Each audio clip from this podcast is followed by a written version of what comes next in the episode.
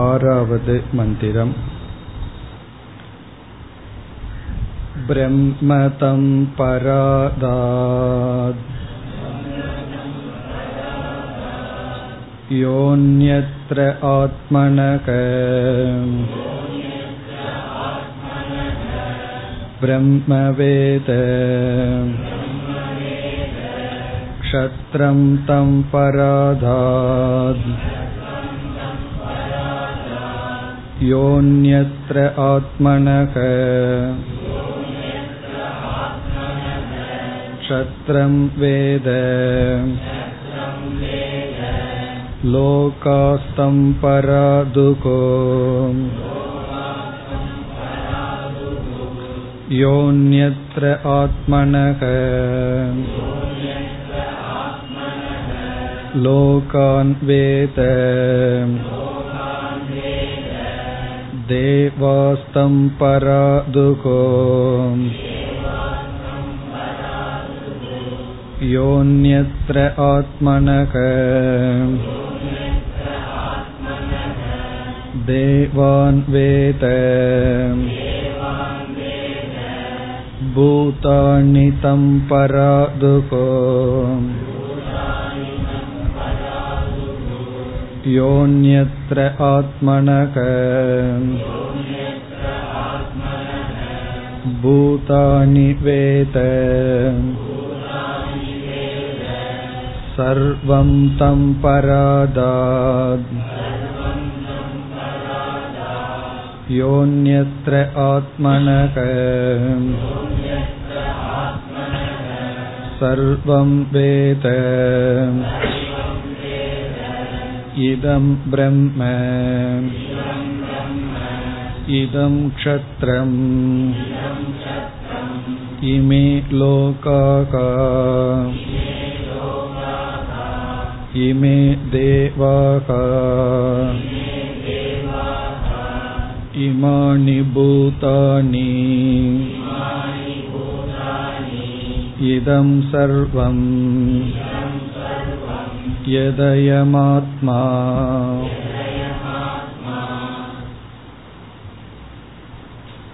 இந்த ஆறாவது மந்திரத்தை சிரவணம் என்ற சாதனையில் நாம் எடுத்துக்கொள்ள வேண்டும் சென்ற மந்திரத்தின் இறுதியில் பலனை பற்றி கூறும் பொழுது அனைத்தையும் அறிகின்றான் அதை அனைத்துமாக ஆகின்றான் என்று நாம் பார்த்தோம். அப்படி இவன் அனைத்துமாக ஆகின்றான் என்றால் ஆத்மாவே அனைத்துமாக இருக்கின்றது. ஆத்ம ஞானம் என்பது சர்வ ஞானம் ஆத்ம ஞானம் என்பது ஆத்ம பிராப்தி அப்படி என்றால் ஆத்ம ஞானம் என்பது சர்வ பிராப்தி இந்த கருத்து விளக்கப்படுகின்றது எதிர்மறையாக என்று பார்த்தோம். எந்த விதத்தில் விளக்கப்படுகிறது என்றால் எவனொருவன் இந்த உலகத்தில் இருக்கின்ற ஏதாவது ஒன்றை தனக்கு வேறாக நினைக்கின்றானோ அது வேறு நான் வேறு என்று நினைக்கின்றானோ அல்லது அதை தன்னிடமிருந்து நீக்குகின்றானோ அதனாலேயே இவன் நீக்கப்படுகின்றான். இவன் தனிமைப்படுத்தப்படுகின்றான். சம்சாரியாக்கப்படுகின்றான். இவ்விதத்தில் கூறப்படுகின்றது. இதனுடைய தாற்பயம் என்னவென்றால் சர்வாத்ம பாவம் நாம் இந்த உலகத்தை பார்க்கும் பொழுது அனைத்தும் நான் என்ற சொல்லுக்குள் அடங்க வேண்டும். அந்த நான்கிறது உண்மையில் ஆத்மா. பிறகு ஆத்மாவாகின்ற நான் இந்த அனைத்து உலகத்தையும் சரீரமாக கொண்டுள்ளேன். எப்படி இந்த ஒரு உடலை நான் என்று பாவிக்கின்றோமோ அதே போல இந்த உலகம் அனைத்தும் நானாக இருக்கின்றேன். இந்த சர்வாத்ம பாவம் தான் இவ்விதம் கூறப்பட்டது. இதை நாம் பார்த்தோம். பிரம்மதம் பராதாத். பராதாத் என்றால் நீக்குதல் ரிஜெக்ஷன் இவனை இந்த சாதகனை அல்லது இந்த புருஷனை பிராமணன் நீக்கி விடுவார்கள். பிராமணனால் இவன் நீக்கப்படுகின்றான். யக அந்யத்ர ஆத்மனக பிரம்ம வேத. எவனொருவன் ஆத்மாவுக்கு அதாவது தனக்கு வேறாக ஒருவன் பிராமணனை பார்க்கின்றானோ. அதே போல கத்திரியன் அதே போல லோகங்கள் பிறகு தேவர்கள் அனைத்து உயிரினங்கள் சர்வாணி பூதானி பிறகு சர்வம். சர்வம்ங்கிறது அனைத்தையும். நான் ஒரு பொருளை எனக்கு வேறானது என்று நீக்கினால் நான் அதனால் நீக்கப்படுகின்றேன். இதுதான் சாரம். இது வந்து சர்வம் தம் பராதாத் யக அந்நத்திர ஆத்மனக சர்வம் வேத. அதுவரை இந்த கருத்து. இதை நாம் சென்ற வகுப்பில் பார்த்து முடித்தோம். இனி இதற்கு மேல் உள்ள கருத்தை தொடர வேண்டும். இதற்கு மேல் இருக்கின்ற கருத்து ஜெகத் பிரம்ம பேத நிவிருத்தி. பொதுவா ஜீவ பிரம்ம ஐக்கியத்தை நாம் பார்ப்போம். இப்பொழுது ஜெகத்தானது பிரம்மனிடமிருந்து வேறில்லை என்று நீக்கப்படுகின்றது. ஜீவ பிரம்ம ஐக்கியம் சொல்லும் பொழுது மகா வாக்கியம் என்று சொல்வோம். இப்பொழுது ஜெகத்துக்கும் பிரம்மத்துக்கும் அல்லது ஈஸ்வரனுக்கும் உள்ள உறவானது இங்கு பேசப்படுகின்றது. இதிலிருந்தும் நமக்கு அத்வைதம் கிடைக்கின்றது. என்ன இந்த துவைதம்? ஜெகத்து தான் இருமையாக இருந்து பிரம்மனுக்கு வேறாக இருக்கின்றது. அந்த ஜெகத்தானது இப்பொழுது நீக்கப்படுகின்றது. எப்படி நீக்கப்படுகிறது? அதை இப்பொழுது நாம் பார்ப்போம். மந்திரத்திற்குள் சென்றால் இதம் பிரம்ம இதம் பிரம்மன இந்த பிராமண ஜாதி அதாவது இந்த பிராமணர்கள் இதம் க்ஷத்ரம் இந்த க்ஷத்ரியர்கள் இமே லோகாகா இந்த லோகங்கள். இமே தேவாகா இந்த தேவர்கள். இமானி பூதானி இவைகள் அனைத்தும். இங்க பூதானினா பஞ்சபூதங்கள் உயிரினங்கள் அனைத்தும். பிறகு மேலும் அது தெளிவாக்கப்படுகிறது இதம் சர்வம். நமக்கு சாரம் இதுதான் இதம் சர்வம். இதம் சர்வம்னா நாம் அனுபவிக்கின்ற அனைத்தும் சிருஷ்டி அனைத்தும். ஒரே ஒரு வார்த்தையில சொல்லலாம் ஜெகத் படைக்கப்பட்ட அனைத்தும் எது அயம் ஆத்மா. எந்த அயம் இந்த ஆத்மாவாக இருக்கிறது. இப்ப இங்க வாக்கியம் என்ன என்றால் இந்த உலகம் ஆத்மாவாக இருக்கின்றது. The world is equal to ஆத்மா. அயம் ஆத்மா. அயம்ங்கிறது இந்த. இந்த இடத்துல ஆத்மா என்று சொன்னாலும் பிரம்மன் என்று சொன்னாலும் ஒரே பொருள்தான். ஏன்னா ஆத்மா பிரம்ம என்பது லட்சியார்த்தமான துவம்பத தத்பத விளக்கங்கள். ஆகவே இங்கு ஆத்மா அல்லது பிரம்மன். இப்ப இதைத்தான் இப்பொழுது நாம் பார்க்க வேண்டும். இப்ப இங்கு என்ன சொல்லப்பட்டுள்ளது என்றால் இதம் சர்வம். இவைகள் அனைத்தும் அயம் ஆத்மா இந்த ஆத்மாதான். பொதுவா நாம என்ன செய்வோம்? முதல் படியா வேதாந்தத்துல ஆத்ம அனாத்ம விவேகம் பண்ணுவோம். ஆத்மாவும் அனாத்மாவும் கலந்திருக்கு அதை பிரிக்கணும் அப்படிங்கிறது தான் நம்முடைய ஃபர்ஸ்ட் ஸ்டெப் வேதாந்தத்துக்குள்ள. அதுக்கெல்லாம் திருக் திருஷ்ய விவேகம் எல்லாம் செய்து எது அனுபவிக்கப்படுகிறதோ அது அனுபவிப்பவனிடமிருந்து வேறுன்னு எல்லாம் சொல்லி அனாத்மாவையும் ஆத்மாவையும் பிரிப்போம். ஆனா இந்த இடத்துல என்ன செய்யப்பட்டுள்ளது? அனாத்மாவும் ஆத்மாவும் ஒன்று என்று ஐக்கியப்படுத்தப்பட்டிருக்கின்றது. ஆரம்பத்துல நாம என்ன பண்ணுவோமோ அதற்கு ஆப்போசிட்டா இங்க செய்யப்பட்டிருக்கு. இதம் சர்வம்ங்கிறது நம்முடைய மூணு சரீரம் உட்பட. அனைத்தும்னா வெறும் பார்க்கப்படுகின்ற உலகம் மட்டுமல்ல. நம்முடைய உடல் பார்க்கப்படுகிறது மனம் பார்க்கப்படுகிறது அறியாமை அறியப்படுகின்றது. அப்படி இந்த அனாத்மாக்கள் அனைத்தும் என்னவாம்? அயம் ஆத்மா இந்த ஆத்மாதான். இப்ப இங்கதான் நமக்கு வந்து ஒரு விசாரம் தேவைப்படுகின்றது. இப்போ தத்துவமசி என்று சொல்லும் பொழுது துவம் அல்லது அகம் பிரம்மாஸ்மி என்று சொல்லும் பொழுது அந்த துவம்ங்கிறத அகம்னு புரிஞ்சுக்கிறேன். நான் பிரம்மனாக இருக்கின்றேன். அல்லது அயமாத்மா பிரம்ம என்ற வாக்கியங்களிலெல்லாம் ஆத்மாவும் பிரம்மனும் ஐக்கியப்படுத்தப்படுகிறது. அதை நம்ம எப்படி புரிஞ்சுக்கிறோம்?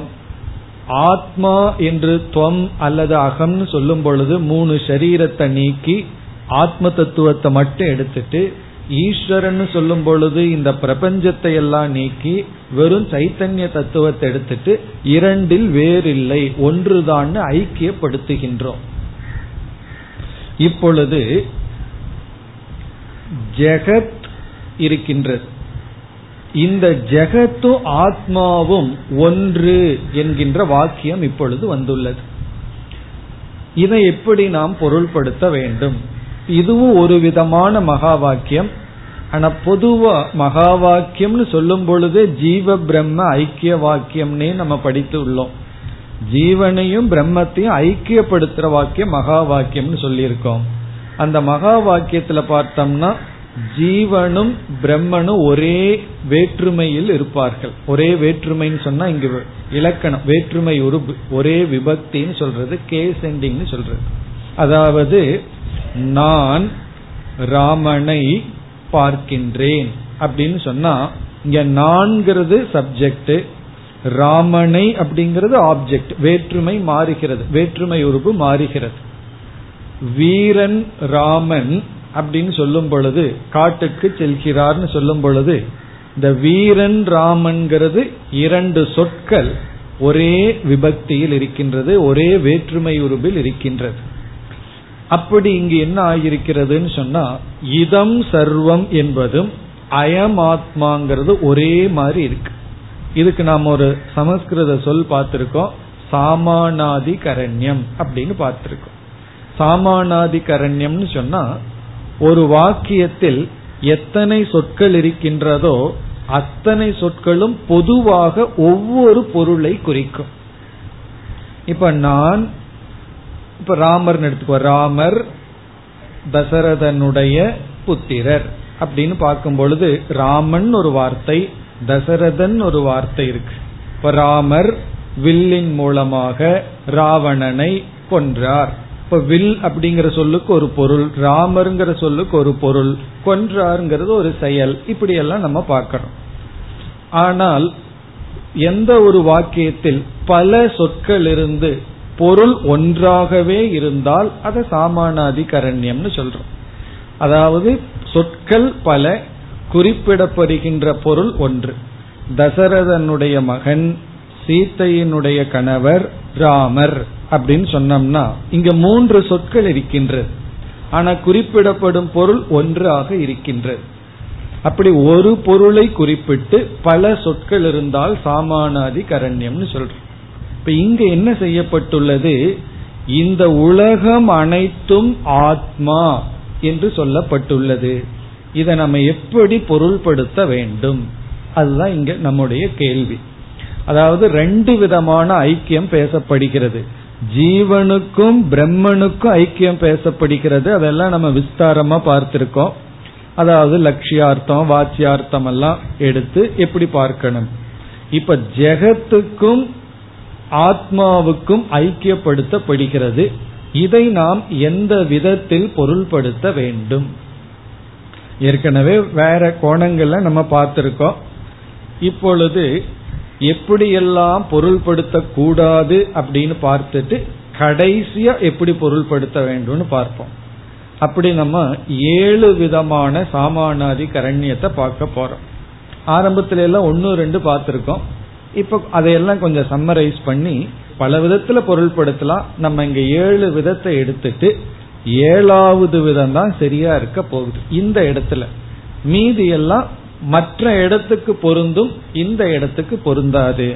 இப்ப நம்ம ஒவ்வொன்றாக பார்ப்போம். இந்த விதத்துல பொருள் எடுத்துக்கலாமா இந்த விதத்துல பொருள் எடுத்துக்கலாமான்னு வரிசையா பார்க்க போகின்றோம். இப்ப எதை எதற்கும் பொருள் அதை நம்ம விட்டுறக்கூடாது. அதுதான் முக்கியம். இந்த உலகம் ஆத்மா. இங்க ரெண்டே வார்த்தை இருக்கு. இதம் சர்வம் அயம் ஆத்மா. சர்வம் ஆத்மா.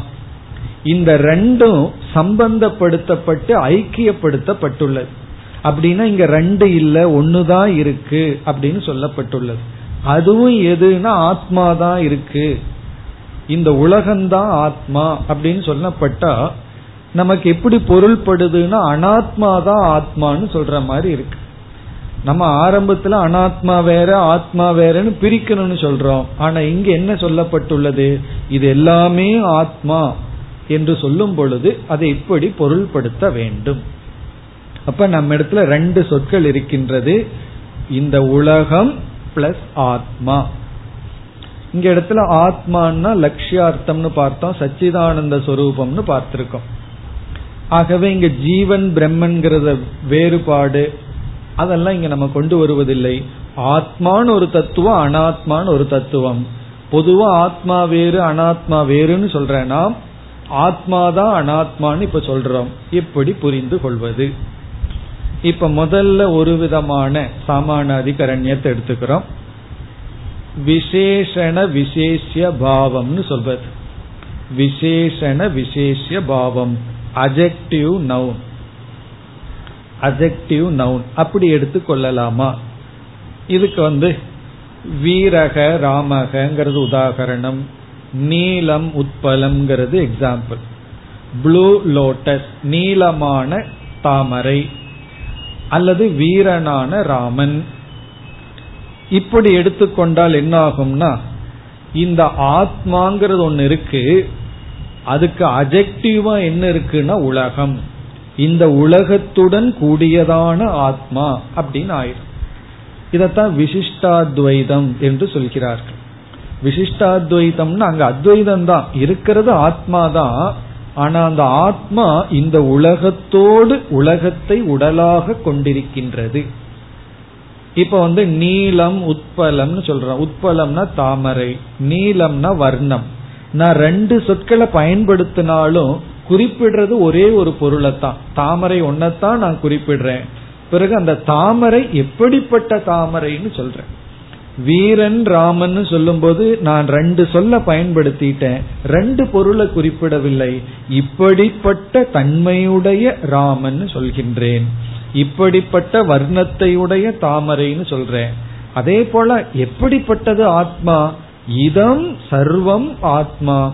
இவைகளை அனைத்தையும் ஆத்மா உடையதாக இருக்கிறது அங்கமாக இருக்கிறது. அப்படி பொருள் எடுத்துக் கொள்ளலாம்.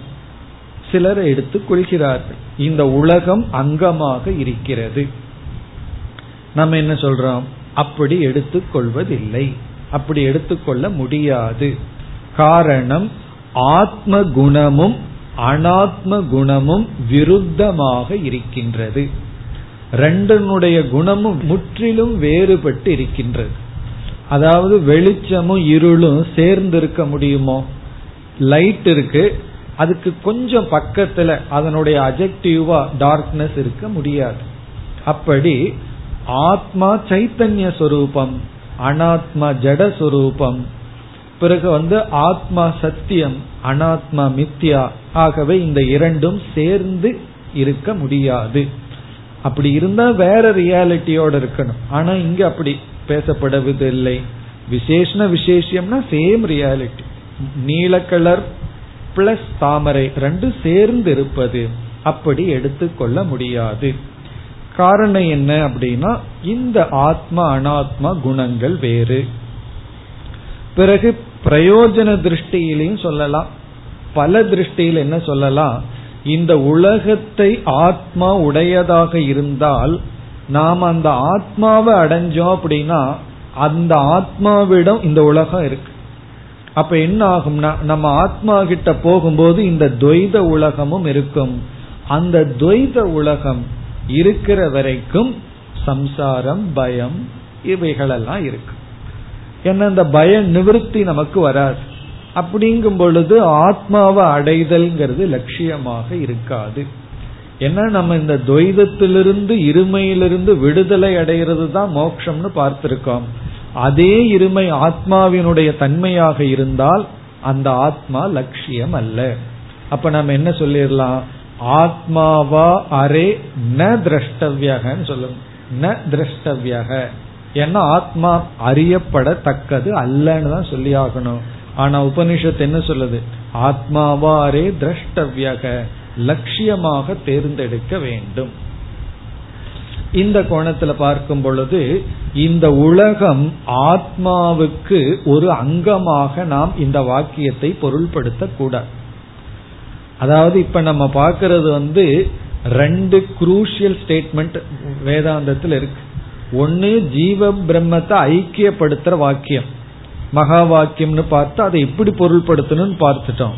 இனி ஒன்னு வந்து ஜெகத்தையும் ஆத்மாவையும் எப்படி பொருள்படுத்தணும்? இவ்வளவுதான் முழு வேதாந்தமே. வேதாந்தத்தினுடைய கடைசியில போயிட்டோம்னா இந்த ரெண்டே வாக்கியத்தை சரியா புரிஞ்சுட்டா முடிஞ்சது. ஜீவ பிரம்ம ஐக்கியம் தத்துவமசி அல்லது அகம் பிரம்மாஸ்மி. இனி ஒன்னு இந்த வாக்கியம். இதம் சர்வம் இதயம் ஆத்மா. இவை அனைத்தும் ஆத்மா. இது புரியணும் நான் பிரம்மன். இது புரிஞ்சா வேதாந்தம் ஓவர். இப்ப நம்ம இந்த ரெண்டாவதுல இருக்கோம். இந்த உலகத்தை என்ன பண்றது? நான் பிரம்மன் சில பேர் சொல்லுவார்கள் நான் பிரம்மன் தான் அதை நான் ஒத்துக்கிறேன். ஆனா இந்த உலகம் இருந்துட்டு இருக்கே அது என்ன தொந்தரவு பண்ணுதே? இந்த உலகத்தை நான் என்ன பண்றது? அது இதுக்கு முன்னாடியே மறைமுகமா பார்த்துட்டோம். என்னன்னு பார்த்தோம் இந்த உலகத்தை நான் என்னிடமிருந்து பிரிக்க கூடாது அதுதான் இந்த முடிவுரையா வருது. இந்த உலகம்தான் ஆத்மா. ஏற்கனவே பார்த்ததுதான் கடைசியில ஒரு சுருக்கமா மகா வாக்கியத்தை போல வருகின்றது. ஐக்கியம் வருகின்றது. இந்த உலகம்தான் ஆத்மா. இனி இரண்டாவது பொருளை இதெல்லாம் விதவிதமான பூர்வ பட்சிகள் முதல் இது விசிஷ்டாத்வைத பூர்வ பட்சி இனி இரண்டாவது பொருள் கொடுக்கின்றான் இனி ஒரு பூர்வ பட்சி அவன் என்ன சொல்கின்றான்? உபாசனாயாம் சாமானாதி கரண்யம் உபாசனாயாம் சாமானாதி கரண்யம் உபாசனையாக எடுத்துக்கொள்ள வேண்டும். அதற்கு என்ன உதாகரணம்னா மனோ பிரம்ம. இப்படி எல்லாம் வாக்கியம் இருக்கு. மனசுதான் பிரம்மன். அதாவது மனதை பிரம்மனாக உபாசனை செய்ய வேண்டும் தியானிக்க வேண்டும். அதாவது நம்ம சிவலிங்கத்தை பார்க்கிறோம் அது கல்லு தான் ஆனா நம்ம எப்படி தியானிக்கின்றோம்? சிவனாக தியானிக்கின்றோம். பிறகு வந்து தட்சிணாமூர்த்தியோ ஒரு கல்லுலேயோ மரத்திலேயோ அல்லது வேற ஏதாவது மெட்டல்லையோ இருக்கு. அது வந்து ஒரு ஒரு ஜடமான பொருள் தான் இருந்தாலும் சேதனமான ஒரு குருவை அங்கு தியானிக்கின்றோம். அப்படி ஏதாவது ஒன்றில் இனி ஒன்றை தெரிந்தே தியானிப்பதற்கு பெயர் உபாசனம். யாருக்குமே தெரியாம நம்ம வந்து கல்லை வழிபடும் பொழுது அது கல்லுதான்னு தெரிஞ்சு வழிபடுறோம். ஆனா பாவனை. அந்த பாவனைங்கிறத யாருமே விட முடியாது. இப்ப இந்த நாடு இருக்கு. இந்த நாட்டின் மீது நமக்கு பற்று இருக்க வேண்டும். நாட்டை வணங்க வேண்டும்னு சொன்னா எதை வணங்குறது? உடனே அதுக்கு ஒரு கொடி நேஷனல் பிளாக் வச்சு அந்த கொடியை நம்ம வணங்குறோம். உண்மையிலேயே நம்ம என்ன வணங்குறோம்? ஒரு துணி அதுல சில கலர் அடிச்சு வச்சிருக்கு. அதை நம்ம வணங்குறோம். ஆனா நம்ம அப்படி சொல்றோமா? நம்ம நாட்டை வணங்குறோம்னு சொல்றோம். இப்ப இங்கேயும் உபாசனை தான் இருக்கு. இப்ப எந்த ஒன்றில் வேற ஒன்றை நாம் பாவிக்கின்றோமோ அதற்கு பெயர் உபாசனை. அங்கும் எப்படி சொல்லுவோம்? இந்த கொடிதான் தேசம் அப்படின்னு சொல்லுவோம். இது வந்து தேச கொடி அப்படின்னு நம்ம சொல்றோம். அதே போல இங்கு வந்து இந்த உலகத்தை ஆத்மாவாக தியானிக்க வேண்டும் அப்படின்னு ஒரு பூர்வபக்ஷி உபாசகர்களுடைய மதம்.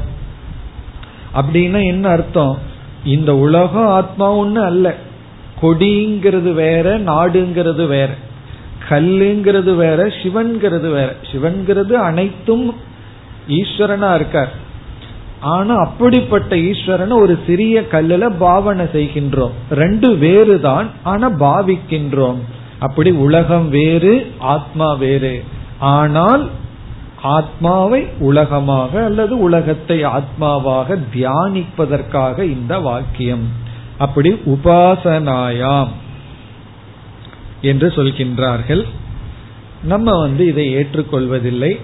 முதல் காரணம் வந்து இந்த பிரகரணம் வந்து உபாசனா பிரகரணம் அல்ல ஞான பிரகரணம். இங்க சப்ஜெக்ட் மேட்ரு வந்து தியானத்தை பற்றியல்ல ஞானத்தை பற்றியது. ஞானத்தை பற்றி பேசிட்டு இருக்கும்போது தியானத்தை பற்றிய பேச்சுக்கு இடமில்லை. என்ன இங்கு வந்து யாக்ஞவல்யர் ஸ்ரோத்தவ்யோ மந்தவ்யோ நிதித்தியாசித்தவ்யோக அப்படின்னு சொல்லி இந்த ஆத்மாவை பற்றி நாம் புரிந்து கொள்ள கேட்க வேண்டும் விசாரம் செய்ய வேண்டும் சிந்திக்க வேண்டும் இந்த ஞானத்தை தியானிக்க வேண்டும்னு சொல்லி இங்கு ஞான பிரகரணமா இருக்கிறதுனால உபாசனைன்னு சொல்வதற்கு வழி இல்லை. பிறகு பூர்வபக்ஷி சொல்லலாம் சரி இந்த இடத்துல நீ சொல்ல வேண்டாம். இதே போல வேற ஏதாவது இடத்துல வந்தா நான் சொல்லலாமான்னு சொன்னா பிறகு நம்ம சொல்லுவோம். இந்த உலகத்தை ஆத்மான்னு தியானிக்கிறதுனால ஒரு பலனும் கிடையாது. அப்படி பலன் இருந்தா அதை நம்ம அகங்கிரக உபாசனைன்னு சொல்லி சித்த சுத்தி தான் பலனே தவிர மோக்ஷங்கிற பலன் கிடைக்காது. இதுக்கு வந்து காமன் ஆன்சர் வந்து உபாசனையினுடைய பலன் மோக்ஷம் அல்ல ஞானம் அல்ல எந்த உபாசனைக்கும் மன ஒருமுகப்பாடும் மன தூய்மையும் கிடைக்குமே தவிர ஞானம் பிறகு ஞானத்தினுடைய பலன் மோக்ஷம் கிடைக்காது. விசாரத்தின் மூலமா தான் பிரமாணத்தை விசாரம் பண்ணாதான் நமக்கு ஞானம் கிடைக்கும்.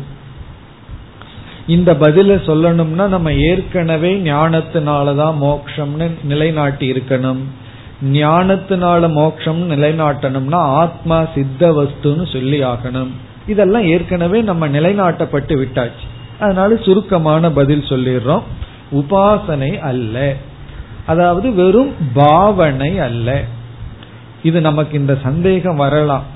ஏன்னா உண்மையிலேயே உலகம் வேறு நான் வேறு தான். ஆனா உபனிஷத்து அப்படி பாவனை பண்ண சொன்னோம்னா இந்த உலகத்திலிருந்து நம்ம துயரப்பட மாட்டோமோ? என்ன நம்மளுக்கு அந்த அனுபவம் உண்மையிலேயே வராதல்லவா? இந்த உலகத்தில் இருக்கிறது நான் எல்லாமே நான்கிற அனுபவம் நமக்கு வராது. அப்ப இது வெறும் பாவனை தானோ? அப்படின்னு ஒரு சந்தேகம் நமக்கு வந்துடலாம் அதுக்காக இந்த பூர்வபக்ஷம் இந்த பதில். உண்மையிலேயே இது பாவனை அல்ல இது ஞானம். ஆனா எனக்கு ஞானமா தெரியலையேன்னா அதுக்கு நமக்கு சித்த சுத்தி வரணும். எப்ப ஞானம் வருமோ அப்ப ஞானம் வரும். ஆனா வரும்பொழுது அது ஞானமா வருமே தவிர ஒரு பாவனையாக இல்லை. பாவனா அப்படின்னு சொல்லிட்டாவே இமேஜினேஷன் தான். அது ஒரு கற்பனை தான். அதுல வந்து உண்மை இல்லை. இனி மூன்றாவது கவுனம் மூன்றாவதுக்கு பெயர் கவுனம் கவுனார்த்தே சாமானாதி கரண்யம் அதற்கு உதாகரணம் வந்து சிம்ஹக மாணவ கக மாணவன் சிங்கம். ஒரு மாணவனை வந்து ஆசிரியர் புகழ்றார். நீ வந்து சிங்கம் அப்படின்னு சொல்லி. பொதுவா கணக்கெல்லாம் ஒழுங்கா போட்டா சிங்கம்னு சொல்ல மாட்டாங்க. புலின்னு சொல்லுவாங்க. நீ வந்து ஒரு புலி. கணக்குல நீ புலி அப்படின்னு சொல்லுவார்கள். அது ஏன் புலிக்கும் கணக்குக்கும் ஒத்து வந்ததோ தெரியல. அதாவது மேபி புலி வந்து கரெக்டா குறி வச்சு அடிக்குமோ என்னமோ. அப்படி இப்போ வந்து கவுனம் அப்படின்னு சொன்னா ஒன்றும் ஒன்றும் ஐக்கியப்படுத்தப்படுகிறது. நீ சிங்கம் நீ புலின்னு சொன்னா புலியும் மனிதனும் ஐக்கியப்படுத்தப்படுகிறார்கள். இதை நம்ம எப்படி புரிஞ்சுக்கிறோம்? நீ புலின்னு ஒருத்தனை சொன்ன உடனே அவனை கண்டு நம்ம பயந்து ஓடிட போறது இல்லை அவன் வந்து நம்ம சாப்பிட்ற போறது இல்லை நம்ம எப்படி புரிஞ்சுக்கிறோம் அப்படின்னா சிங்கம் புலி அதனிட என்ன சில குணம் இருக்கோ அதே குணம் இவனிடத்துல இருக்கு. அப்ப கவுனம் அப்படின்னு சொன்னா குண சாமான்யம் அப்படின்னு அர்த்தம். ஒரு இதுல இருக்கிற குணம் இதுலயே இருந்தா குண சாமான்யம். சில பேரண்ட்ஸ் வந்து சில அம்மா மாதிரி சொல்லுவாங்க நீ உங்க அப்பா தான் அப்படின்னு சொல்லுவாங்க. காரணம் என்ன தெரியுமோ? உங்க அப்பா புத்தி அப்படியே உனக்கு இருக்கு. அது நல்ல புத்தியா இருக்கலாம் எப்படி வேணாலும் இருக்கலாம். அதனால அம்மா அம்மாருக்கு என்ன சொல்லுவாங்க? அதே போல அப்பா என்ன நீ அம்மா தான் அப்போ குழந்தை அம்மாவாகாது குழந்தை அப்பாவாகாது. பிறகு குழந்தை இஸ் ஈக்குவல் டு அப்பா அல்லது குழந்தை இஸ் ஈக்குவல் டு அம்மான்னு ஏன் சொல்றோம்னா குண சாமான்யா அம்மாவிடம் அப்பாவிடம் இருக்கின்ற சில பழக்கங்கள் குணங்கள் அப்படியே பையனுக்கு இருந்தா நம்ம அதை ஐக்கியப்படுத்துவோம். ஐக்கியப்படுத்தும் பொழுதே நமக்கு தெரியுது ரெண்டு ஐக்கியம் அல்ல இது வந்து கவுனம் அப்படின்னு சொல்றது. அப்படி வந்து இந்த துவைதிகள் எல்லாம் இப்படி சொல்லுவார்கள். அதாவது துவைதிகளும் சரி விசிஷ்டாத்வைதிகளும் சரி உபனிஷத்துக்களை ஏற்றுக்கொள்பவர்கள். நமக்கு ஒரு சந்தேகம் வரலாம். இவ்வளவு தெளிவா தத்துவமசி சொல்லியிருக்கு அயமாத்மா பிரம்மன் சொல்லியிருக்கு அல்லது இதம் சர்வம் ஏதாயம் ஆத்மான்னு சொல்லியிருக்கு. இத படிச்சுட்டு அவங்க எப்படி தொய்தியா இருக்க முடியும்னா இப்படி எல்லாம் பொருள்படுத்தலாம்னு அர்த்தம். தெரியலைனா எதை வேணாலும் எப்படி வேணாலும் பொருள்படுத்தலாம். அதாவது உபனிஷத்து வாக்கியம் இவ்வளவு தூரம் தெளிவா இருந்தாலும் அங்க தப்பா பொருள்படுத்துறதுக்கு வாய்ப்பு இருக்கு. இந்த வாக்கியத்துக்கே இந்த கதினா நம்ம விவகாரத்துல ஏதாவது நாலு வார்த்தை பேசினா சில பேர் தப்பா புரிஞ்சுட்டா தப்பா புரிஞ்சுட்டாங்கிறத நம்ம சீரியஸா எடுத்துக்கூடாது. காரணம் என்ன? அவங்க ரைட்டா புரிஞ்சுட்டா தான் ஒண்ட. தப்பா புரியறதுக்கு தான் வாய்ப்பு இருக்கு. தப்பா புரிஞ்சுட்டாங்களேன்னு சொல்லி நம்ம தப்பா புரிஞ்சிட்டு இருக்க கூடாது தப்பா புரிஞ்சுக்கிறதுக்கு ஆயிரம் வாய்ப்புகள் இருக்கு. ஏன்னா இந்த வாக்கியம் போய் அவர்களுடைய மனதில் எப்படி அது புரிக்குமோ அது ரொம்ப தூரம் இருக்கு. நம்ம வாக்கியத்துக்கு அவங்க புரிஞ்சுக்கிறதுக்கும் இந்த இப்படிப்பட்ட தெளிவான வாக்கியமே இவ்விதம் பொருள்படுத்தப்படும் பொழுது எந்த வாக்கியம் வேண்டுமானாலும் எப்படி வேண்டுமானாலும் பொருள்படுத்தப்படலாம். கவுனம் சிங்கக மாணவ கக அதுக்கு நம்ம என்ன பதில் சொல்றோம்? எளிமையான பதில் ஆத்மாவுக்கும் அனாத்மாவுக்கும் சாமானிய குணமே கிடையாது. ரெண்டுக்கும் ஏதாவது ஒத்து போற குணம் இருந்ததுன்னா கவுனம்னு சொல்லலாம். இதுக்கு இருக்கிற குணம் இதுக்கு இருக்கு இதுக்கு இருக்கிற குணம் அதுக்கு இருக்கு. அந்த அடிப்படையில ஒன்றுன்னு சொல்லலாம். ஆத்மா அனாத்மா முற்றிலும் வேறு. அதுல ஃபர்ஸ்ட் டிவிஷனே ஆத்மா சப்ஜெக்ட் அனாத்மா ஆப்ஜெக்ட் அதாவது அதுதான் மேஜர் டிவிஷன் ஆத்மாங்கிறது திருக் அறிபவன். அனாத்மாங்கிறது அறியப்படுவது. இதுக்கு மேல வேற என்ன டிவிஷன் வேண்டும்? ஆகவே இப்படி பிளவுபட்டிருக்கின்ற காரணத்தினால் இந்த இரண்டையும் நம்ம ஐக்கியம்னு சொல்ல முடியாது. அதாவது ஆத்மா என்னைக்குமே சப்ஜெக்ட் தான். என்னைக்குமே திருக் தான். அனாத்மா என்னைக்குமே ஆப்ஜெக்ட் தான். அப்படி இருக்கும் பொழுது இரண்டுக்கும் சமான குணம் இல்லாததனால் கவுன பிரயோகம் கிடையாது. இனி நான்காவது. இனி ஒருத்தன் வந்து சொல்றான் ஸ்துதௌ சாமானாதி கரண்யம். ஸ்துதி. ஸ்துதினா புகழ்தல் புகழ்ச்சி ஸ்துதௌ சாமானாதி கரண்யம் இது என்ன அப்படின்னா துவம் இந்திரக நீ இந்திரன் நீ சந்திரன் அப்படின்னு நம்ம புகழ்றமல்ல. நம்ம தெரிஞ்சுதான் புகழ்றோம். நீ இந்திரன் அல்ல நீ மனுஷன்தான். இருந்தாலும் நீ தேவன் அப்படின்னு நம்ம புகழ்றோம். அப்போ ஒரு மனிதனை புகழ்வதற்காக வேறொரு மனிதனோடு அல்லது வேறொரு தேவர்களோடு சமப்படுத்தி சொல்றோம். இப்ப வந்து ஒரு சயின்டிஸ்ட வந்து நீ ஐன்ஸ்டீன் அப்படின்னு சொன்னோம் அப்படின்னா உடனே என்ன ஒரு பெரிய சயின்டிஸ்ட சம்பந்தப்படுத்தி சொல்ற. கண்டிப்பா நீ வந்து அவர் அல்ல. பட் இருந்தாலும் புகழ்ச்சிக்காக சொல்வது அப்படி இந்த உலகத்தை புகழ்றதுக்கோ அல்லது வந்து ஆத்மாவை புகழ்றதுக்கோ ரெண்டையும் ஐக்கியப்படுத்தினா என்ன? அப்படின்னு சிலருடைய கேள்வி. அதாவது இந்த உலகம் எல்லாமே ஆத்மாவா இருக்குன்னு சொல்லி ஆத்மாவுக்கு பெருமை கொடுப்பதற்காக இந்த உலகத்தை சொல்லுதல். ஆத்மா வந்து வெறும் சின்னதா அணுவை போல இல்லை. ஏன்னா சிலர் நினைக்கிறாங்க ஆத்மா ஒரு அணுவை போல சின்னதா இருக்குன்னு. இல்ல இந்த உலகமா இருக்குன்னு சொல்லி ஆத்மாவினுடைய விபூதி பெருமையை சொல்வதற்காக எடுத்துக்கொள்ளலாம் அல்லவா? ஆனா உலகம் வேறு ஆத்மா வேறுதான். இருந்தாலும் புகழ்றதுக்காக சொல்லலாம் அல்லவா? அப்படிங்கிறது கேள்வி. அதாவது சில சமயங்கள்ல நம்ம வந்து என்ன பண்ணுவோம்? உண்மையிலேயே வேறாக இருந்தாலும் புகழ்ச்சிக்காக சிலதையெல்லாம் சேர்த்தி கொள்வோம். இப்போ ஒரு மகான் இருக்காருன்னு வச்சுக்குவோமே ஒரு ஞானி. அவரை புகழணும் அப்படின்னு சில பேர்த்துக்கு ஆசை. இதெல்லாம் நம்ம சம்பிரதாயத்துல நடந்த சில தவறுகள். இப்ப சங்கராச்சாரியர் இருந்தார். எத்தனையோ பாஷ்யம் எல்லாம் எழுதினார். இந்த சமுதாயத்துக்கு நல்ல அறிவை கொடுத்துட்டு போனார். சில பேர் அவரை ரொம்ப புகழணும்னு சொல்லி எத்தனையோ சில மிராக்கள் எல்லாம் பண்ணதாகவும் இறந்த உடலுக்குள்ள அவர் புகுந்ததாகவும் இப்படி எல்லாம் கதையெல்லாம் எழுதி வைத்துள்ளார். இதெல்லாம் ஏன் எழுதி வைத்தார்கள்னா அப்பொழுதுதான் சங்கரருடைய மகத்துவம் நல்லா தெரியும். இதுல தப்பு கிடையாது. எழுதினவங்களுடைய இன்டென்ஷன்ல தப்பு இல்லை அவர் வந்து நெல்லிக்கனி அப்படியே தங்க காசை விழுக வச்சார். இப்படி எல்லாம் அப்நார்மலா ஏதாவது சில மிராக்கிள் பண்ணார். அதிசயங்களை செய்தார். அப்படின்னு எல்லாம் கதைகள் படிக்கிறோம். நம்புறதுல தப்பு இல்லை இதெல்லாம் ஏன் எழுதுகிறார்கள் சொன்னா ஸ்துதவ் அவங்களுக்கு அப்பொழுதுதான் ஒரு பெருமை கிடைக்கும்னு சொல்லி. ஆனா உண்மையிலேயே சில சமயங்கள்ல பார்த்தோம்னா இவங்க எதை பெருமை கிடைக்கும் நினைச்சிருக்காங்களோ அதை கொஞ்சம் யோசிச்சு பார்த்தா அது அவருடைய சிறுமையத்தான் குறிக்கும். யாராவது இவ்வளவு ஒரு வைராகியத்தோடு இருப்பவர்கள் இனி ஒரு டெட் பாடிக்குள்ள போய் உலகத்தை எல்லாம் பார்த்துட்டு மறுபடியும் வருவார்களோ? நினைச்சு பார்த்தோம் அப்படின்னா அது அனாவசியமான கற்பனைகள்.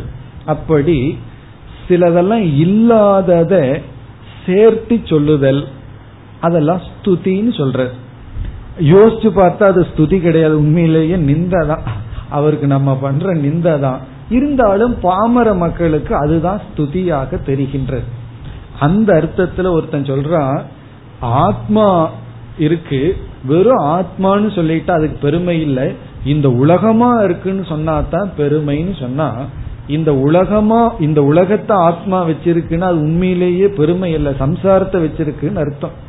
துயரத்தை ஆத்மா வச்சிருக்குன்னு அர்த்தம். ஆகவே இது ஸ்துதி வாக்கியமும் அல்ல. இது ஸ்துதி அல்ல. நம்ம என்ன சொல்றோம்? இது நிந்தை அப்படின்னு சொல்றோம். ஏன்னா சம்சாரத்தை கொடுக்கிற இந்த உலகத்தை ஆத்மா வச்சிருக்கு அப்படின்னு சொன்னோம்னா இந்த உலகத்துடன் ஆத்மா கூடி இருக்குன்னு சொன்னா அது உண்மையிலேயே ஆத்மாவுக்கு நிந்தனையே தவிர அது ஸ்துதி அல்ல. பிறகு அடுத்தது ஐந்தாவது இது இந்த ஸ்துதிக்கு ரொம்ப க்ளோஸா இருக்கிறதா? உபச்சாரம். உபச்சாரே சாமானாதி கரண்யம் உபச்சாரம். உபச்சாரம் அப்படின்னு சொன்னா இது வந்து இந்த ஸ்துதி கவுனம் அதோட கொஞ்சம் சம்பந்தப்பட்டதுதான். ஒருவர் வந்து இனி ஒருவருடைய வேலையை செஞ்சா அவராகவே இவரை சொல்லுதல். இப்ப வந்து இதற்கு எக்ஸாம்பிள் துவம் ராஜா. நீ ராஜா அப்படின்னு சொல்றது. இவர் வந்து ஒரு மந்திரியா இருக்கலாம் அல்லது ஒரு படை வீரனா இருக்கலாம். ஆனா ராஜா எதை செய்யறாரோ அதையே இவரும் செய்தால் உடனே என்ன சொல்லுவோம்? உபச்சாரமா உபச்சாரம்னா பேச்சுக்கு சொல்றது நீயே ராஜா அப்படின்னு சொல்வது இங்க ஸ்துதி கிடையாது. அவர் செய்யறதையே நீ செய்யறதுனால அவருக்கு நீ சமம். இது வந்து உபச்சாரம் துவம் ராஜா. நம்ம என்ன சொல்றோம் இங்க? அனாத்மா பண்றத ஆத்மா பண்ண போறதில்லை. ஆத்மா பண்றத அனாத்மா பண்ண போறதில்லை. இங்க உபச்சாரத்துக்கெல்லாம் இடம் இல்லை அது நம்முடைய பதில். உபச்சாரம்ங்கிறது சும்மா உபச்சாரம் சும்மா சொல்றதுன்னு சொல்லுவோமே.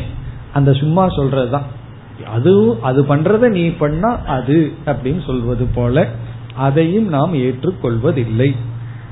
இதெல்லாம் விதவிதமான பூர்வபக்ஷங்கள் விதவிதமான சந்தேகங்கள். இப்ப எதுல இந்த சந்தேகம் அதை நம்ம மறந்துடக்கூடாது. இப்ப எந்த வாக்கியத்தை விசாரம் பண்ணிட்டு இருக்கோம் இந்த உலகமே நான். அது எப்படி? அதைத்தான் இங்க விசாரம் பண்ணிட்டு இருக்கோம் அதுல வந்து ஐந்து பார்த்து முடிச்சுட்டோம். இனி ஆறாவது வந்து ஐக்கியம். ஐக்கிய சாமானாதி கரண்யம். இந்த உலகமும் ஆத்மாவும் ஒன்றுதான் ஈக்குவல் டு ஐக்கியம்.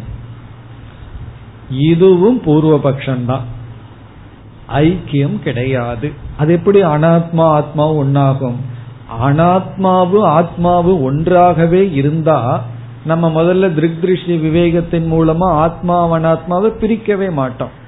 நம்ம பிரிக்கிறது காரணமே அது வேற இது வேற. இந்த ஐக்கிய சாமானாதி கரண்யம் எதற்கு பொருந்தும்னா ஜீவ ஈஸ்வரனுக்கு தான் ஐக்கிய சாமானாதி கரண்யம் பொருந்தும். தத்துவமசி அகம் பிரம்மாஸ்மி இந்த இடத்துல தான் ஐக்கிய சாமானாதிகரண்யத்தை சொல்லுவோம். ஐக்கியம்னா ரெண்டு ஒண்ணுதான். ஏதோ ஒரு உபாதியில வேஷத்துல வேறுபட்டு இருக்கே தவிர ஆனா உண்மையிலேயே ஒன்றுதான். ரெண்டும் வேற அல்ல. அதுக்கு பல உதாரணம் சொல்லலாம். அப்பாவும் மகனும்.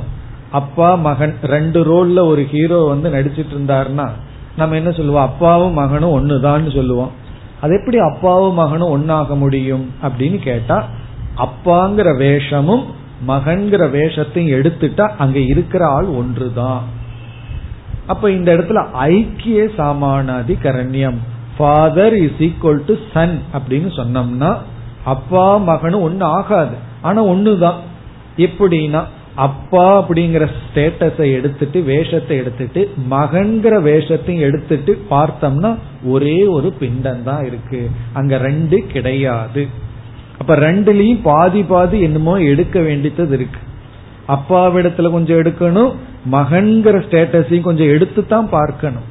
அப்படி ஆத்மாவும் இந்த ஜெகத்து ஒன்றுன்னு சொல்லிட்டா ஆத்மாவிடம் ஏதோ கொஞ்சம் எடுத்தாகணும்.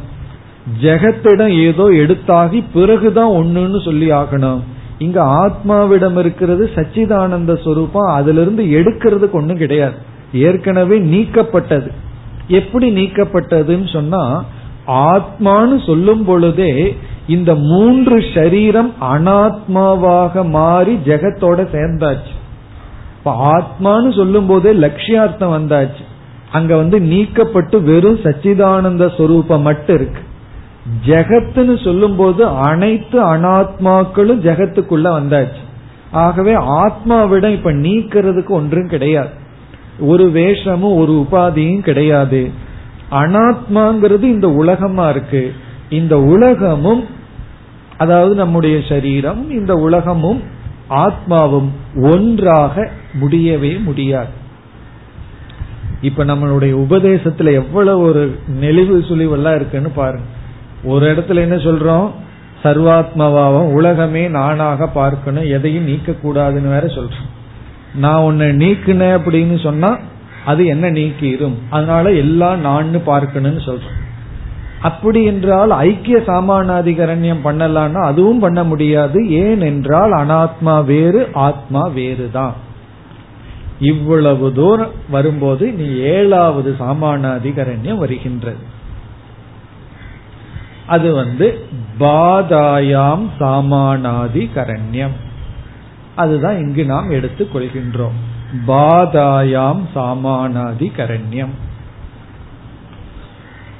அதைத்தான் நம்ம இங்க அப்ளை பண்ணி புரிந்து கொள்ள வேண்டும். அதுக்கு முதல்ல உதாகரணம் பார்ப்போம். அதாவது மாலை நேரத்தில் நம்ம போயிட்டு இருக்கோம் ஒரு போஸ்ட் ஒன்று இருக்கு. அதாவது வழிகாட்டி இந்த கிராமத்துக்கு போகணும்னு நீங்க பார்த்திருப்பீர்கள். ரோட்ல போகும்போது ஒரு கிராமத்துக்கு போட்டு ஒரு கை காட்டி போட்டு மூணு கிலோமீட்டர் நாலு கிலோமீட்டர்னு போட்டிருக்கும். சில சமயம் ரெண்டு கை காட்டி இருக்கு. இந்த பக்கம் போறது ஒண்ணு இந்த பக்கம் போறது ஒண்ணுன்னு சொல்லி. அதையெல்லாம் இந்த பசங்க அது மேல ஏறி நின்று உடைச்சு ஒரு மாதிரியா இருக்கும் சாயந்தர நேரத்துல போகும்போது ஒருத்தன் என்ன நினைச்சுக்கிறான்? திருடன் தான் அங்க நின்றுட்டு கைய நீட்டிட்டு இருக்கான் கத்திய வச்சிட்டு இருக்கான் அப்படின்னு நினைச்சுக்கிறான். உடனே இனி ஒருவனிடம் ரெண்டு பேர் போயிட்டு இருக்காங்க. அந்த போஸ்ட பார்த்துட்டு திருடன் சோரக அப்படின்னு நினைச்சிட்டு தான் திருடன் நினைச்ச உடனே பயம் வந்தாச்சு. உடனே இனி ஒருத்தன் கொஞ்சம் நல்லா பார்த்துட்டு அவன் என்ன சொல்றான்? இது வந்து திருடன் அல்ல இது வந்து ஒரு தூண் அப்படின்னு சொல்லி சொல்றான். இது வந்து திருடன் அல்ல திருடன் அல்ல சோரக அயம். சோரகன திருடன். அயம் சோரக. இந்த திருடன் யார் தெரியுமோ? ஸ்தானுகு அப்படின்னு சொல்றான். அயம் சோரக ஸ்தானுகு தானுன்னா இது ஒரு போஸ்ட் அவ்வளவுதான். திருடன் அல்ல. அயம் சோரக அப்படின்னா இந்த திருடன். இப்ப இந்த திருடன் இவன் எந்த திருடனை சொல்றான்? பக்கத்துல வந்தவன் திருடன்னு நினைச்சிட்டு இருந்தான். நீ எதை திருடன்னு நினைச்சையோ அது வந்து ஸ்தானுகு. ஸ்தானுகு அப்படின்னு சொன்னா அது ஒரு போஸ்ட். சின்மயானந்தர் வந்து திருடனுக்கு பொதுவா கோஸ்ட்னு சொல்லுவார். இந்த கோஸ்ட் வந்து போஸ்ட் அப்படின்னு சொல்லுவாரு. ஏன்னா கோஸ்ட்னு சொன்னா பேயின்னு சொன்னா இன்னும் கொஞ்சம் எக்ஸ்ட்ரா பயம் வருமல்ல. சாஸ்திரத்துல வந்து அயம் சோரக தானுகு இப்ப இந்த இடத்துல என்ன ஆயிருக்கு அப்படின்னா திருடனும் இந்த தூணும் ஐக்கியப்படுத்தப்பட்டிருக்கின்றது. திருடனும் இந்த திருடன்தான் யாரு? இந்த தூண். தூண் சொன்னா இந்த கம்பம். தானுகுன கம்பம். இப்போ நம்ம எப்படி இத சரியா புரிஞ்சுக்கிறோம்?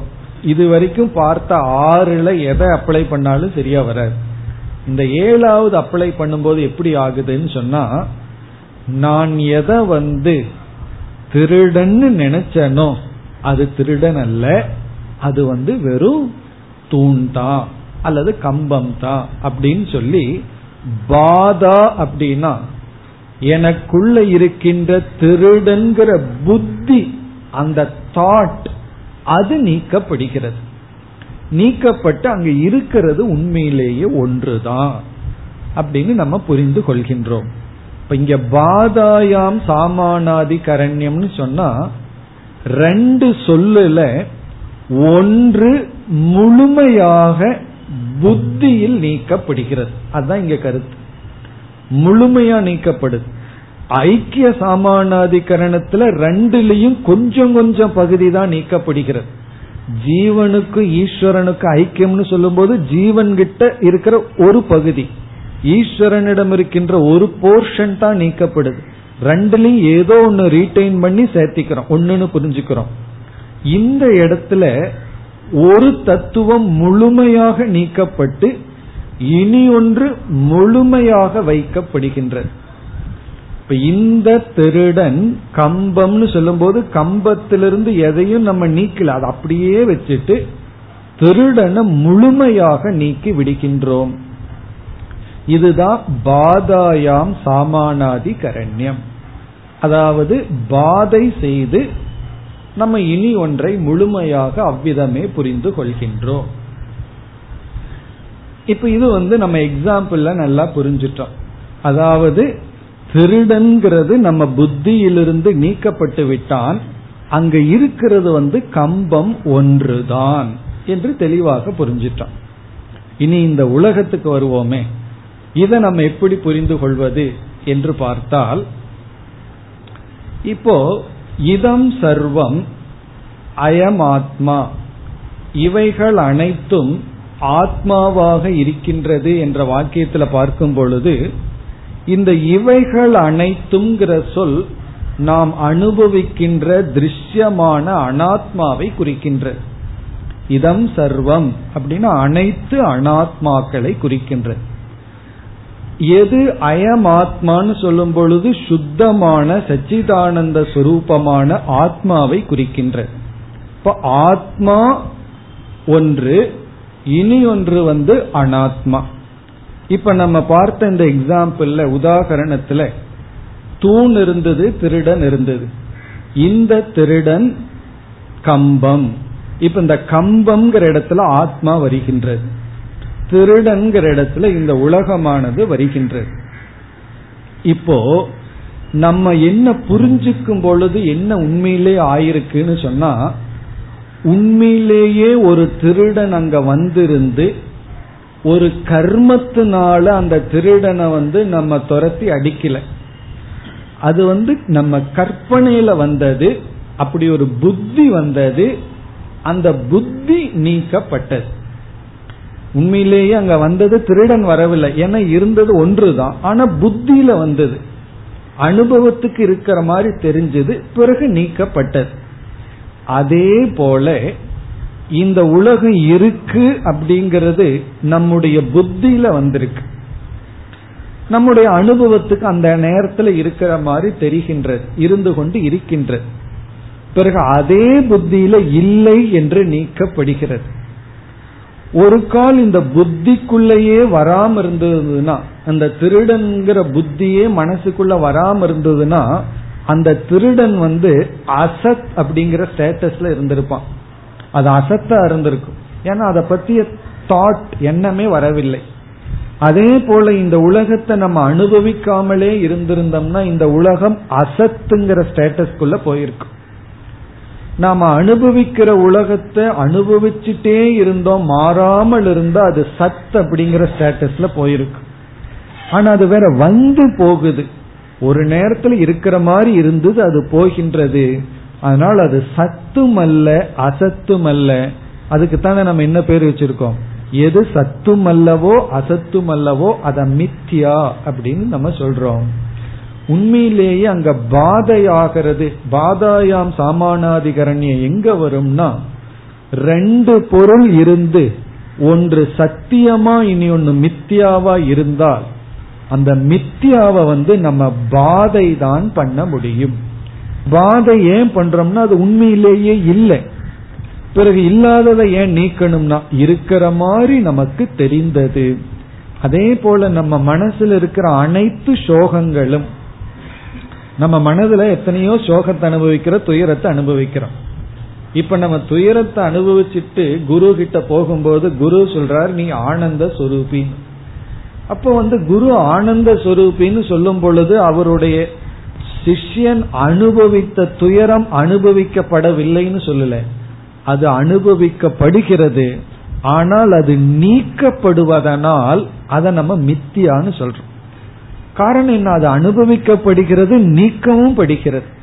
நம்ம ஒரு கால் எல்லா காலத்திலையும் துயரத்தையும் அனுபவிச்சுட்டு இருந்தோம் அப்படின்னா துயரம் சத்தியமாயிரும். சத்தியமாயிட்டு அதை நம்ம நீக்க முடியாது. எது வந்து போகுதோ அது வந்து உண்மை அல்ல அல்லது மித்தியா? இப்ப இனி இந்த மீண்டும் இந்த உலகத்துக்கே வருவோம். இப்ப இந்த உலகத்தை நம்ம பார்த்துட்டு இருக்கோம் இப்ப இந்த உலகத்துக்குள்ள என்ன இருக்கு அப்படின்னு சொன்னா எந்த ஒரு பொருள் எடுத்தாலும் அதுல இருத்தல்ங்கிறத பாக்கிறோம் இது இருக்கு அது இருக்கு அது இருக்குன்னு சொல்றோம். பிறகு இனி ஒன்னு இது விளங்குகிறது இது விளங்குகிறது விளங்குகிறதுன்னு சொல்றோம். அந்த இருத்தல் அப்படிங்கறத நம்ம சத்துன்னு சொல்றோம் விளங்குதல் அப்படிங்கறத சித்துன்னு சொல்றோம். இந்த சத்தாகவும் சித்தாகவும் இருக்கிறது ஆத்மாவினுடைய சொரூபம். எப்படி இருக்கு எப்படி விளங்குகிறதுங்கிறது நாமரூப சொரூபம். இந்த நாமரூப சொரூபம்ங்கிறது ஜெகத்து அல்லது அனாத்மா. சச்சித்தாக இருக்கிறது ஆத்மஸ்வரூபம். இப்ப என்ன ஆயிருக்குன்னா நம்ம முதல்ல சச்சித் சுரூபத்தையும் எப்படி இருக்கு எப்படி விளங்குகிறது அப்படிங்கிறத அனாத்மாவுன்னு பிரிச்சிடுறோம் இப்ப வந்து எதை நம்ம பிரிக்கிறோம் அப்படின்னா இப்ப புஸ்தகம் இருக்கு டேபிள் இருக்கு சேர் இருக்குன்னு சொல்றேன். அந்த இருத்தல்ங்கிறது ஒன்னாகவும் புஸ்தகம் டேபிள் சேர்ங்கிறது ஒன்னாகவும் பிரிச்சிடுறேன். பிறகு எனக்கு வந்து மனதிற்குள்ள விதவிதமான ஞானம் வருகின்றது. நான் டேபிளை பற்றிய ஞானம் சேரை பற்றிய ஞானம் இப்ப விற்பிக்குள்ள போய் என்ன பண்றோம்? அறிகின்ற அறிவு எதை அறிகின்றோங்கிறதையும் பிரிச்சிடுறோம். இப்ப என்ன சொல்றோம்? இந்த இடத்துல உபனிஷத்து என்ன சொல்கின்றது?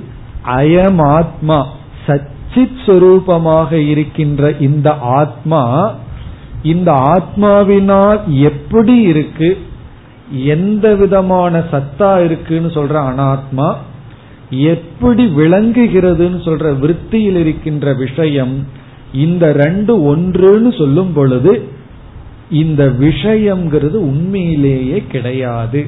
அப்படின்னு என்ன? இதற்கு வேறாக அது தனியாக நிற்காது. இந்த கம்பத்துக்கு வேறாக திருடன் என்று ஒருவன் நிற்க மாட்டான். கம்பத்தை எடுத்துட்டா திருடன் கிடையாது. ஆனா கம்பத்தை கம்பம்னு புரிஞ்சிட்டாலும் திருடன் கிடையாது. அப்படி இந்த சச்சிதானந்த சுரூபமான ஆத்மாவை சார்ந்து இந்த உலகத்துல இப்படி இருக்கு பஞ்சபூதமா இருக்கு. பிறகு வந்து விஷயங்களாக பொருள்கள் விளங்குகின்றன. இவைகளெல்லாம் எப்படி கம்பத்தை சார்ந்து திருட வந்துட்டு போனானோ அதே போல ஆத்மாவை சார்ந்து உலகம் வந்துட்டு போகிறது. இது முழுமையா எப்ப டிசப்பியர் ஆகும்னா விதேக முக்தி காலத்தில். நம்முடைய சரீரத்தையும் விடும் பொழுது இந்த துவைத அனுபவம் முழுமையாக சென்றுவிடும். சரீரத்துடன் இருக்கும் பொழுது என்னாகும்னா இது அனுபவத்தில் இருக்கும் அறிவுல சத்தாவாக சைத்தன்யமாக இருக்கார். அதனால என்ன பெரிய பிரயோஜனம்னு சொன்னா நமக்கு துயரம் வந்து உலகம் இருக்குங்கிறதுனால அல்ல உலகம் சத்தியமா இருக்குன்னு நினைக்கிறதுனால தான் துயரம். ஆத்மஸ்வரூபத்தை உலகத்துல ஏற்றி வைக்கும் பொழுது இந்த உலகத்துக்கு அந்த தன்மை இல்லை. பிறகு அதை நம்ம அங்க பார்க்க முடியாது. அதனால நமக்கு துயரம் வருகின்றது. அப்ப இங்க பாதாயாம் சாமானாதி கரண்யம்னு சொன்னா உண்மையிலேயே ஆத்மா ஒன்றுதான் இருக்கு ஜெகத்துங்கிறது மித்தியா கொஞ்சம் அட்வான்ஸ்டா போனா இல்லை. இல்லைன்னு சொன்னா நம்மளால டைஜஸ்ட் பண்ண முடியல. அது எப்படி இல்லைன்னு சொல்லுவீங்கன்னா உடனே மித்தியான்னு சொல்றோம். அப்படின்னா அனுபவத்துக்கு இருக்கு உண்மையில் இல்லை. இப்ப எதற்கும் எதற்கும் பாதைனா ஆத்ம அனாத்மாவை ஐக்கியப்படுத்தும் பொழுது பாதாயாம் சாமானாதி கரண்யம். ஆத்ம பிரம்மத்தை ஐக்கியப்படுத்தும் பொழுது ஐக்கிய சாமானாதி கரண்யம். இதுதான் வேதாந்த வாக்கியத்தை பொருள்படுத்துகின்ற விதம். ஜீவ ஈஸ்வரனை பற்றி பேசுனா ஐக்கியம் பண்ணணும். ஏன்னா அங்க ரெண்டையும் ரெண்டு அனாத்மாக்கள் ஒட்டி இருக்கு நீக்கணும். இப்ப அனாத்மாவை எல்லாம் ஒரு பக்கத்துல சேர்த்திட்டு ஆத்மாவை பிரிச்சிட்டோம்னா அங்க ஆத்மா பிரம்மன் ரெண்டு ஒண்ணுதான். அதனால அதை தனியா சொல்ல வேண்டியதில்லை அந்த பிரம்மன் அல்லது ஆத்மா அதுவும் உலகத்தையும் சமப்படுத்தணும் அப்படின்னா நம்ம எப்படி புரிஞ்சுக்கணும்னா இந்த உலகம்ங்கிறது நீக்கப்பட்டு முழுமையா நீக்கப்பட்டு வெறும் பிரம்மந்தான் இருக்கின்றது என்ற அத்வைத சித்தியானது நடைபெறுகிறது. இப்ப வந்து இங்க என்ன பண்ணியிருக்காரு யாக்ஞவல்யர் இதம் சர்வம் எதயம் ஆத்மா இவைகள் அனைத்தும் ஆத்மாதான் என்று உலகத்தை நீக்கி ஆத்மாவை மட்டும் எஞ்சி இருக்க வச்சிருக்கார். பிறகு இந்த கருத்தை இதற்கு முன்னாடி சொன்ன கருத்தோட சம்பந்தப்படுத்தினோம்னா அப்ப இந்த உலகத்தை நான் வேறாக பார்த்தால் இந்த உலகத்தினால நான் நீக்கப்படுகின்றேன் அப்படின்னு படிச்சோம். இந்த உலகத்தை நான் ரிஜெக்ட் பண்ண உலகம் என்ன ரிஜெக்ட் பண்ணது அது எப்படி என்றால் இப்ப நான் எப்படி புரிஞ்சுக்கணும்னா என்னை சார்ந்து இந்த உலகம் அனைத்தும் இருக்கின்றது. நான் இல்லாமல் எந்த பொருளுக்கும் இருப்பில்லை. அப்படி புரிஞ்சுட்டோம் அப்படின்னா கம்பத்தை சார்ந்து முழு திருடன் இருக்கின்றான். தங்கத்தை சார்ந்து அனைத்து நகைகளும் இருக்கின்றன. களிமண்ணை சார்ந்து அனைத்து பானைகளும் இருக்கின்றன. இப்ப இந்த உலகம் வந்து என்ன சார்ந்து இருக்கிறதுனால நான் வந்து இந்த இடத்துல உபச்சாரமா சொல்லலாம். சொல்றது உபச்சாரமா இருக்கலாம். எப்படி? இந்த உலகம் அனைத்தும் நானாக இருக்கின்றேன். உண்மையிலேயே நாம ரூபம் நான் அல்லதான். இருந்தாலும் அந்த நாம ரூபம் என்னிடமிருந்து பிரிந்து இருக்க முடியாத காரணத்தினால் இந்த உலகமும் நானும் ஒன்று என்று வாதாயாம் சாமானாதிகரண்யத்துல புரிஞ்சிட்டோம்னா நமக்கு அத்வைத சித்திகி. மேலும் அடுத்த வகுப்பில் தொடர்போம் ॐ पूर्नमधपूर्नमिधम्पूर्णापूर्नमुधच्छते पूर्णस्य पूर्णमादाय पूर्णमेवावशिष्यते ॐ शान्ति शान्ति शान्तिः